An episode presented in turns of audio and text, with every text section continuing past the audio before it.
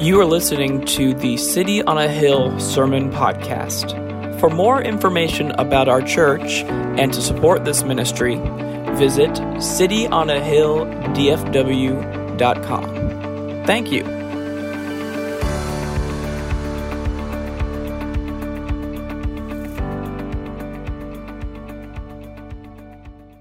Every time I am tempted, every time, to begin our time by saying, "Welcome to the Home Depot." Every time. It sounds just like it. Or "Built Ford Tough." Something like that. I mean, it just has that vibe. 1 John chapter 2, verses 3 through 6. Read with me. John says this, "And by this we know that we have come to know him, if we keep his commandments. Whoever says, 'I know him,' but does not keep his commandments is a liar, and the truth is not in him. But whoever keeps his word, in him truly the love of God is perfected. By this we may know that we are in him. Whoever says he abides in him ought to walk in the same way in which he walked." There's a great story about a woman in the early to mid 1900s named Florence Foster Jenkins. Florence Foster Jenkins. She was a socialite that lived in New York City, received a sizable inheritance midway through her life in her 50s, and began an opera career. For lack of better terminology, she began an opera career. She used the money that she inherited to fund this newfound passion and career to be the best opera singer she could possibly be. And she took it very seriously. She held annual recitals at the Ritz-Carlton in the 1930s and the 1940s. In 1944, at age 76, she held a benefit for World War II soldiers coming back into the United States at Carnegie Hall, and it is still to this day one of the most successful concerts that the hall has ever hosted. There are reports of thousands that lined the streets to get tickets, and the performance sold out in minutes, another writer said. In fact, it is the third most requested recording in Carnegie Hall history to this day. People still trying to get recordings of it to listen to it. What's so fascinating about her career, though, is not her late start into opera singing. It's not that she was a socialite before she was an opera singer, but the fact that she was horrible at opera singing. One writer wrote, "History agrees, with hands held over its ears, that she could not sing for sour apples." Jenkins' nickname behind her back was the tone-deaf diva, or the terror of the high C's, like the note. Third most requested recording in Carnegie Hall history, and it was punctuated by what another writer said was the most painful rendition of Ave Maria ever. Jenkins was terrible at singing, and the astounding part about her story is that she was completely unaware of how terrible she was. When people would laugh and jeer at her in the audience, she took it as delirious enthusiasm for her talent. She thought they loved watching her. And in some strange way, they did love watching her. I mean, the Carnegie Hall show did sell out in minutes, literal minutes, thousands lining the street trying to get tickets to see her sing. But not because she was great, because she was so confident and so awful at the same time. You know, people will say, it doesn't matter what you believe as long as you're sincere. And people like Florence Foster Jenkins prove that wrong. It does matter what you believe. Because if what you believe does not match reality, it's just laughable delusion. And so that begs the question, how do you know if something is true? How do you know if something is true? How can you evaluate the truthfulness of something? How can you be sure? You typically begin with evidence, looking for evidence, correct? So if you feel sick, if you have body aches, if you develop a fever of some kind, or body aches and let's say a cough, what's the first thing that you do? You complain, right? And then the second thing you do is you get a thermometer and check your temperature. And if you have a fever, that is sound evidence that what is happening inside of your body is maybe more than just allergies. Women, if you are late during that time of the month, what's the first thing you do? You call a friend and freak out. What's the second thing you do? You take a pregnancy test. You want to know, is there evidence to back up what I think might be true? If at first there is no evidence, we keep looking until we can find something to verify what it is that we think is going on. Now, with that in mind, let me ask this question. How do you know if you're really saved? What if we apply this logic to your salvation? How do you know if you're really saved? How do you know if you're really born again? I think that living in the South and the Bible Belt, this is a question that is far more prominent than questions up north and in other parts of the world, where you would typically hear people ask, what must I do to be saved? I want to get saved. I want to come to know Jesus. How do I do that? That's the question that we find often in the Bible, in the book of Acts, the jailer in Acts 16, when Paul and Barnabas are there, Paul and Silas are there, and remember the jailer, after all the earthquake happens and all the cells open, he thinks that they've escaped. He's about to commit suicide because he knows things are about to get bad for me, that I let Paul go under my watch. And Paul says, hey, we're there. And he says, sirs, what must I do to be saved? Now, that's not really a question you hear as much in the Bible Belt, because you've grown up in church. You went to VBS and summer camp. You made a profession of faith when you were like 3 months old. And so the question really more popular is, how do I know if it really took? How do I know if I'm really saved? If the validity of this is really real, really true? What evidence can I point to in my life that proves that it is real? That is what this passage this morning is concerned with.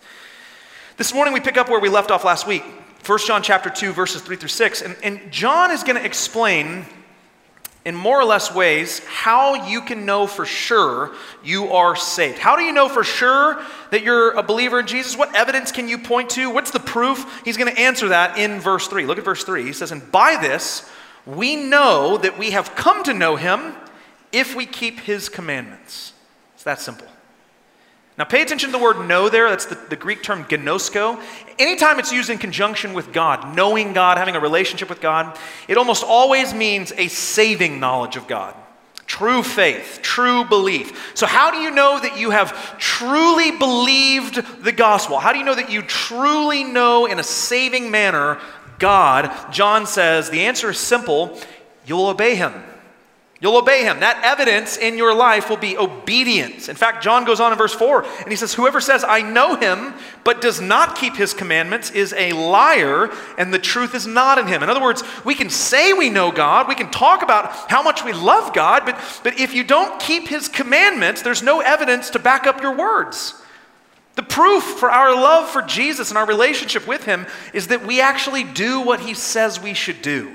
We desire it. We desire obedience. We want to serve him. We don't get it right every time. John's already qualified that in this letter. But because we walk in light, remember God is light and we should walk in him. Because we walk in light, when we sin, when we fall short, that falling short is revealed to us. It becomes clear to us.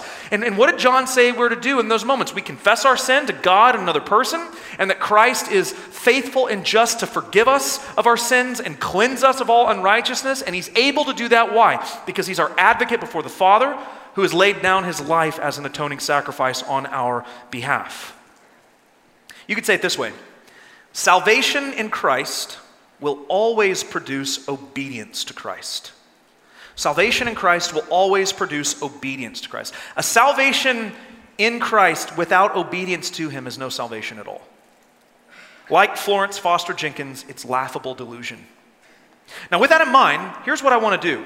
I want to focus this morning on the result of obedience. Okay? We're going to take at face value that John is telling the truth here.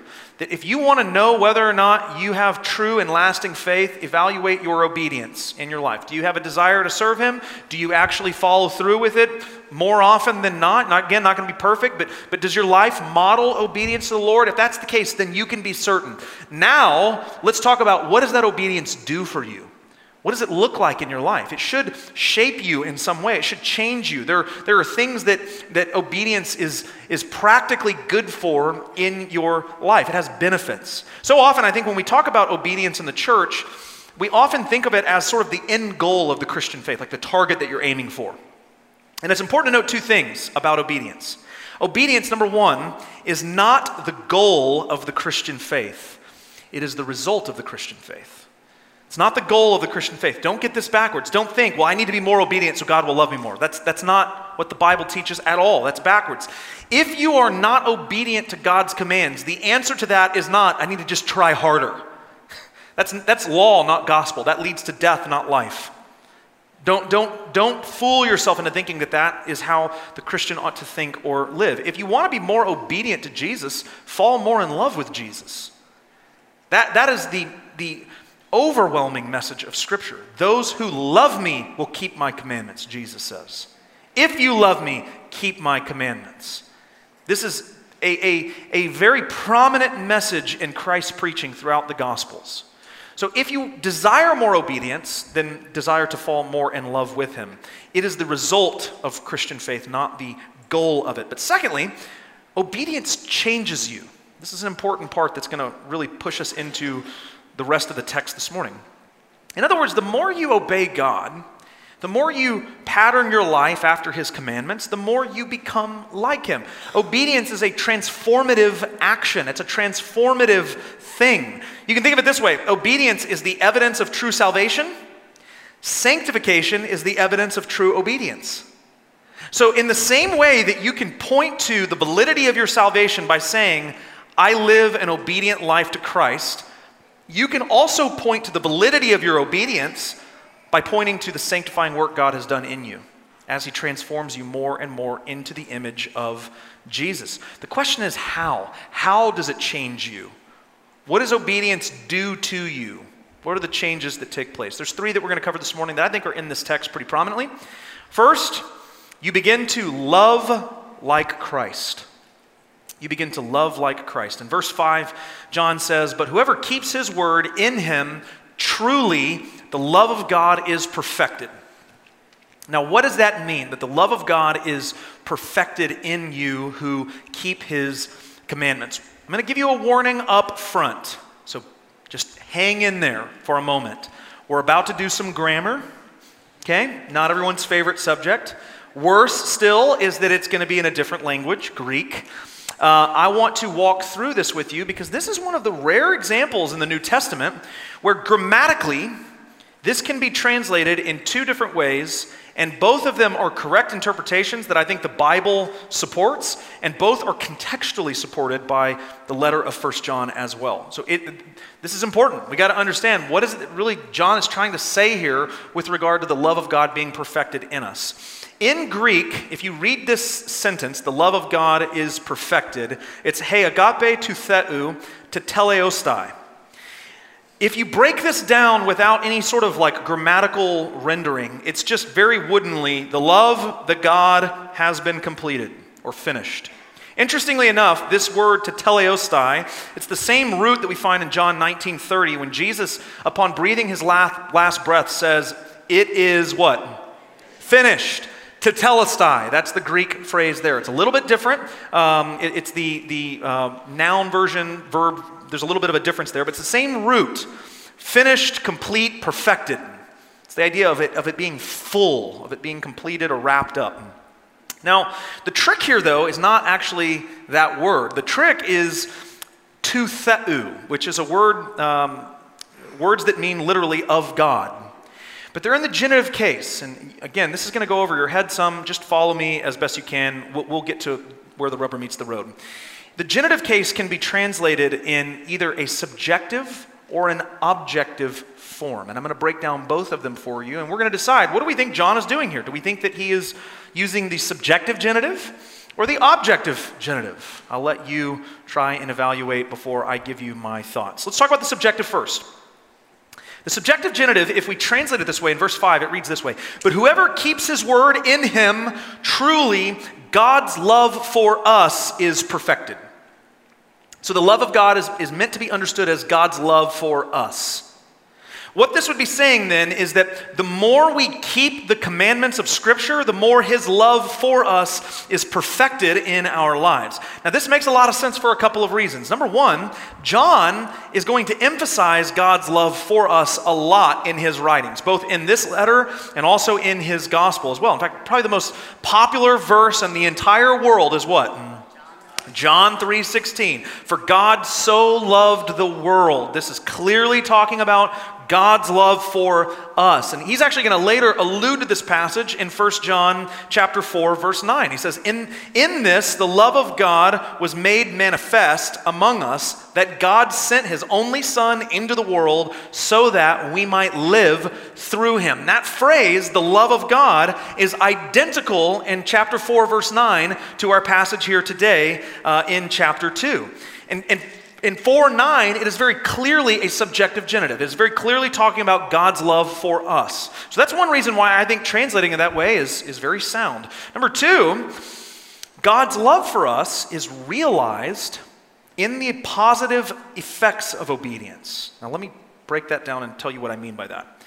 I've said it before, I'm going to say it again 100 times before I'm done here, that God's commandments are meant to bring blessing into your life, not ruin. God's commandments are meant to bring blessing in your life, not ruin. We like to think that the Bible is just a big book of rules that just wants to ruin all of your fun. It's just a big wet blanket on all the things that you really think are fun and cool, and you can't do them if you're going to follow the Bible, and it's going to be just this boring life with no enjoyment whatsoever. And actually the opposite is true, that when you live your life patterned after God's word, it brings a deep sense of joy and fulfillment because you are living the life God intended you to live. You're operating in a manner that you were designed to operate. God said through the prophet Isaiah, Isaiah 48:18, he said, if you had only paid attention to my commandments, then your well-being would have been like a river and your righteousness like the waves of the sea. He's saying, if you had just paid attention, if you had just done what I said to do, you would have great well-being right now. Psalm chapter 1 deals with the man who is blessed. Do you remember? It says in verse 3 that the one who delights in the commandments, the law of the Lord, he is like a tree planted by streams of water that yield its fruit in its season. In other words, he is acting in the way he was designed to act. A tree is meant to blossom. It's meant to be watered. It's meant to bear fruit. The man who follows God's law is like that. He bears fruit in his life. He's constantly sustained by the water. He's constantly growing. His roots grow deeper. He lives a life of purpose and fulfillment. These passages are saying that good things follow obedience to God's commandments. So it might be that John is saying, when you obey God and you walk in the blessing that follows, that blessing in your life is the tangible evidence of God's love for you being perfected in you. That's the subjective genitive here if we translate it that way. Now what if we translate it as an objective genitive? Verse 5 reads like this. But whoever keeps his word, in him truly his love for God is being perfected. So whereas the subjective genitive wants to focus on God's love for us, the objective wants to focus on your love for God. In other words, here John would be saying the more that you obey God, the more your love for God will increase. And this is also true, is it not? The more you love God, the more you love him. The more you obey God, the more you desire to obey him. Your acts of love will increase your capacity to love. And it begins this cycle of joy and blessing in your life. C.S. Lewis said it a lot better than I can say it. Let me just read it. This is from Mere Christianity. He says, the rule for all of us is perfectly simple. Do not waste time bothering whether you love your neighbor. We're like, praise God for that, right? Act as if you did. That's a little harder.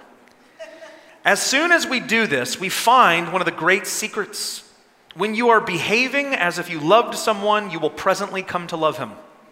If you injure someone you dislike, you will find yourself disliking him more. If you do him a good turn, you will find yourself disliking him less. He's saying if you act like you love someone, your love for that person will grow. It will increase. The very action of love gives birth to more actual love. In the world of recovery, we like to say, fake it until you make it, right? Even if you're not really feeling like this is what you want to do, you do it anyways, and somehow doing that makes you want to do it again. Somehow one day sober leads to a desire for 2 days sober, and so on and so forth. Lewis goes on, he talks about how the opposite is actually also true, and he uses Nazi Germany as an example to illustrate this. He says, the same spiritual law works terribly in the opposite direction.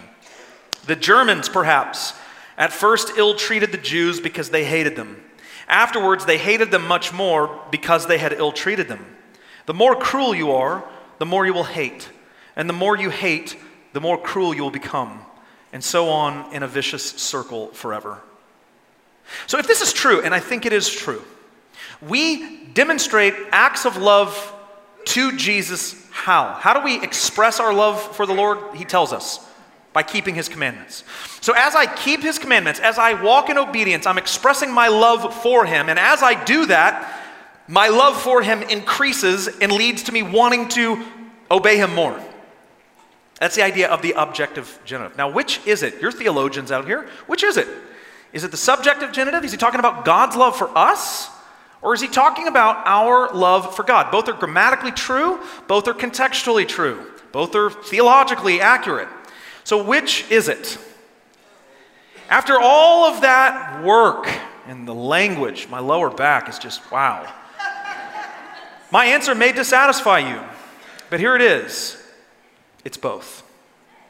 It's both. I believe that both are at work here. I believe that when we obey God's word, our love for him increases and his love for us is more clearly realized. And so the result of obedience, then, check this out, is that we begin to love more like Christ. In John chapter 15, verses 9 through 11, Jesus says, "As the Father has loved me, so have I loved you. Abide in my love," or remain in my love, live in it. "If you keep my commandments, you will abide in my love, just as I have kept my Father's commandments, and I abide in his love.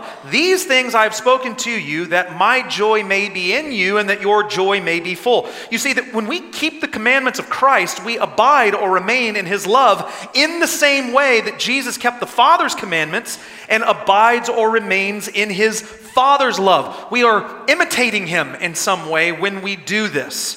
As we obey him, we love in the same way that he loved. And Jesus says, when that happens, my joy will be in you and your joy will be full. It won't be burdensome, in other words. The law, keeping the commandments of God, becomes burdensome when you begin to think that they can save you.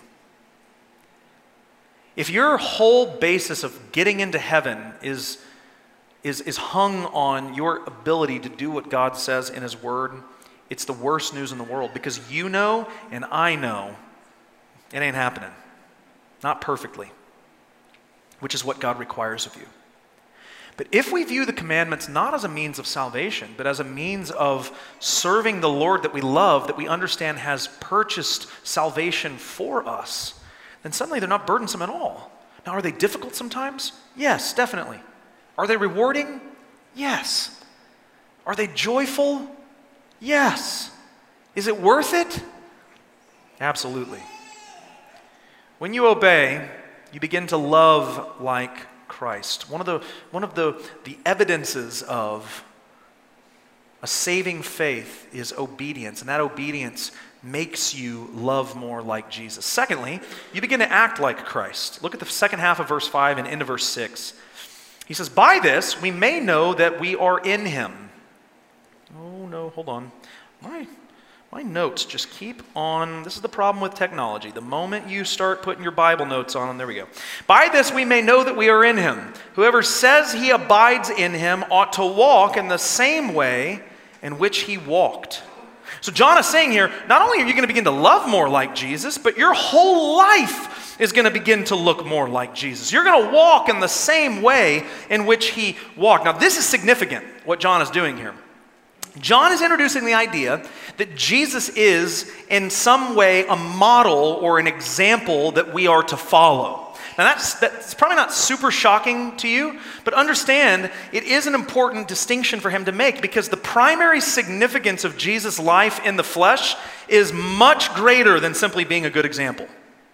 There are a lot of people in this world, especially in the secular world, that want to make Jesus out to be just like a good moral example. He's a good moral teacher who lived out what he taught and nothing more. just want to follow kind of his example and be a good person, right? But understand that the reason that Jesus came to live in the flesh is not primarily to be an example for you, but to die for your sin. John has already made that abundantly clear in this letter. 1 John 1:7, he reminded us that the blood of Jesus cleanses us from all sin. Last week, again, 1 John chapter 2, verse 2, Christ died as an atoning sacrifice, one that both receives the fullness of God's wrath as a propitiation, and also one that nullifies the fullness of our offense as expiation. So Jesus came in the flesh as much more than just a good moral example. But he is a good example too. And that's kind of the point that John is making here. Now, what does that mean? To walk in the same way in which he walked. I mean, it can mean a lot of things. If we evaluate the life of Jesus, it could mean a lot of things. It could mean being more forgiving. Forgiving other people more. Colossians 3:13, Paul says, if anyone has a complaint against another, forgive each other. As the Lord has forgiven you, so you also must forgive. To walk in the way in which he walked would mean in some ways to forgive other people. It could also mean to be more sacrificial, to put others before yourself. Philippians chapter 2, verses 4 and 5. Let each of you not look only to his own interest, but also to the interests of others. Have this mind among yourselves, which is yours in Christ Jesus. To walk in the same way that the Lord walked would almost certainly include suffering, would it not? The Bible has a lot to say about that. It's not our favorite thing to think about, but it's certainly something that the scriptures speak to. Paul says in Philippians 1:29, for to you it has been granted for Christ's sake, not only to believe in him, we love that, praise God, believe in Jesus, but also to suffer for his sake. Don't love that part.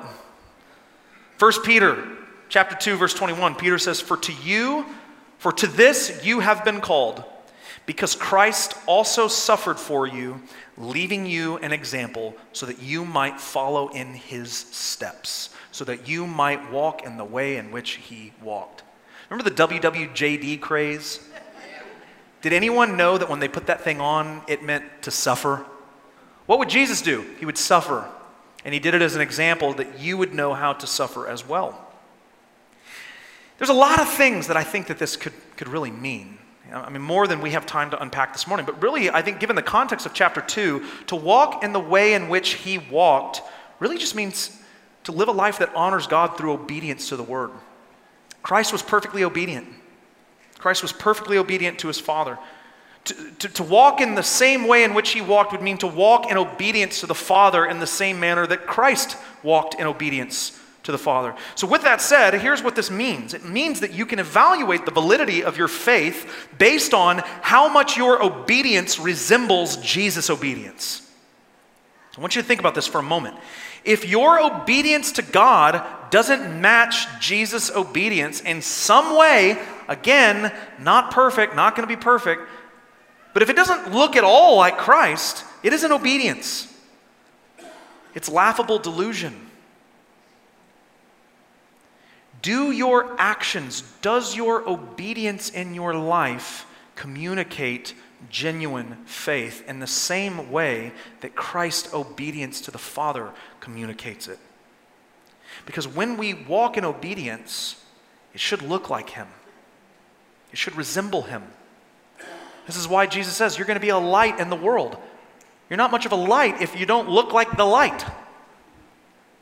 You're not going to be much of Jesus to people if you don't resemble Jesus at all. When we walk in obedience, it changes us. Not only do we love more like Christ, we begin to act more like Jesus, but finally, you begin to serve Christ as Lord.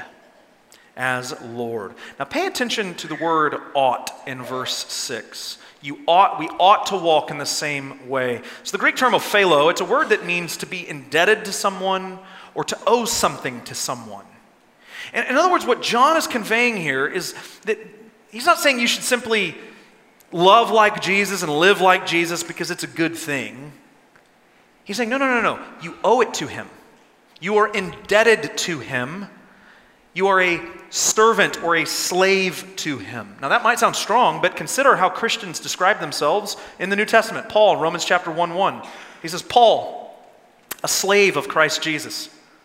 He sees himself as an indebted slave to his Lord and Master, Jesus Christ. He says in Romans chapter 6, verses 17 and 18, he says, "But thanks be to God that you, who were once slaves of sin, have become obedient from the heart to the standard of teaching to which you were committed, and having been set free from sin," hallelujah, we love that, free, right? Free from sin, freedom in Christ, love it, liberty, it's amazing. But what does he say? You've become slaves of righteousness. The Bible doesn't say anywhere that you're just free. You need to get that. You've been set free from the power of sin. And you've been purchased as a servant to that master. And you no longer belong to that master, but you belong now to another master. A much better master, a merciful one, a compassionate one. One who will die in your place that you might have life. You're a slave of Christ in his righteousness. Galatians chapter 1 verse 10, he says, "For am I now seeking the approval of man or of God? Or am I trying to please man? If I were still trying to please man, I would not be a slave of Christ."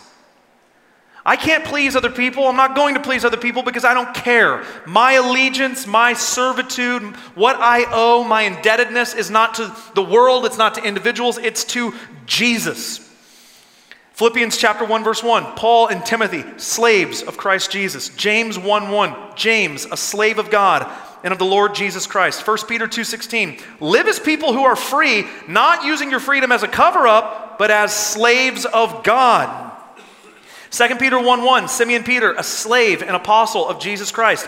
Jude 1, Jude, a slave of Jesus Christ and the brother of James. Do you get the idea that the Christians of the New Testament saw themselves as anything other than slaves of the Lord Christ? They were very clear in their identity and what they owed to the Lord and the price that had been paid for them and what that meant for their lives, that I no longer am in control, but that I lay my life down in servitude to the one who purchased me, who is my master. I want to ask you this morning, and I want you to think very deeply about that. We're going to end here at this point, here in a few moments. This is the last big thing I want you to think about. So really give me your attention for a moment and consider the answer to this question, because it's a very important question for you. Do you see yourself as a slave of Jesus Christ? And be honest. We love to say, Jesus is Lord. We love that. Put that on stickers. Put that on a shirt. Put it on a coffee mug. Jesus is Lord. Praise God. Hallelujah. What about, I'm a slave to Jesus Christ? We don't say that because that would mean now I'm obligated to him. And if I'm a slave to Christ, I don't get a say in who I love and who I don't love. I don't get a say in who I forgive and who I don't forgive. I don't get to decide what is sin and what isn't. I don't get to decide how I serve the body or whether I serve the body at all. If I'm a slave to Christ, I don't get to weigh in on whether I invest my life into the local body of Christ or if I should plug into a Bible study or if I should give my time and my resources and my money to ministry. Because as long as I see myself as free, I can choose how far I go with any of this. I'm in the driver's seat. I'm in control. Jesus, take the wheel, except for hold on, I'm still driving. But biblical faith says, no, you are not in control. You are not in the driver's seat, and you are not free. You have been purchased by another, and you now belong to him. And so if you have been bought with his blood, if he is your advocate who died on your behalf to mitigate God's wrath and cancel your debt, you get no say in the matter. You don't get to go through the Bible like a buffet and pick out what I like, and I don't really like this. I'll come back for that later maybe. That's out of date. That doesn't really apply to me. He's either Lord or he isn't. And if he is, that makes you his slave. So let me say it this way. Stop asking yourself whether or not Jesus is your Lord and start asking whether or not you are his servant. Because the answer to that question will answer the first one. If you are a part-time servant, a Sunday servant, a couple hours a week servant, he's not your Lord. If you are his servant, though, there's going to be evidence. There's going to be evidence of obedience. Don't be like Florence Foster Jenkins and fool yourself into thinking you're something you're not. There's always evidence of obedience in your life, and that obedience is such a good thing because it makes you love more like the Lord, it makes you act more like the Lord, and it puts yourself in rightful perspective to who He is, a servant to the Master who purchased you and owns the rights to your life. And when you joyfully submit to Him who has laid His life down on your behalf to know fellowship with Him and the Father through the Holy Spirit, and your joy will be made complete. It will be full. And the love for God and God's love for you is perfected in your life. Let's pray. Father, we're never not surprised by just the challenge of Scripture. It's so true. It's so hard to hear sometimes, and yet it's exactly what we need. Give us, God, the rigorous honesty to evaluate how serious we are about our faith, about our commitment to Jesus.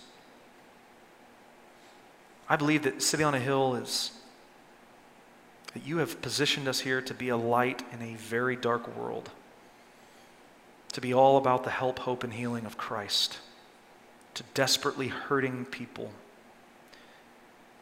Would you help us, God, exhibit that kind of radical commitment to you and your gospel?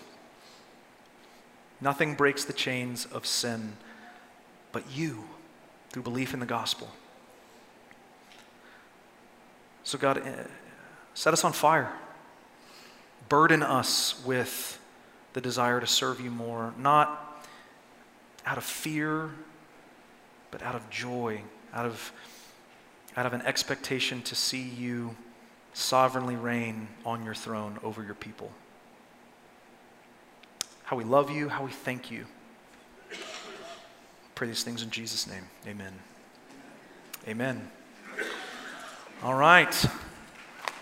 Yeah. You're like, do we clap? I don't know.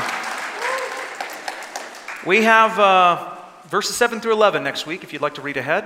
And the following week, March 5th, just a reminder, mark your calendar, Dr. Carl Bradford, professor of evangelism at Southwestern Baptist Theological Seminary, will be here. He preached at chapel this past week. I listened in. I was reminded of why I am excited for that brother to come. He is going to communicate God's word in a powerful way. So we've got a lot of exciting things ahead of us moving into spring break. And then, guys, we're like a little over a month away from Easter.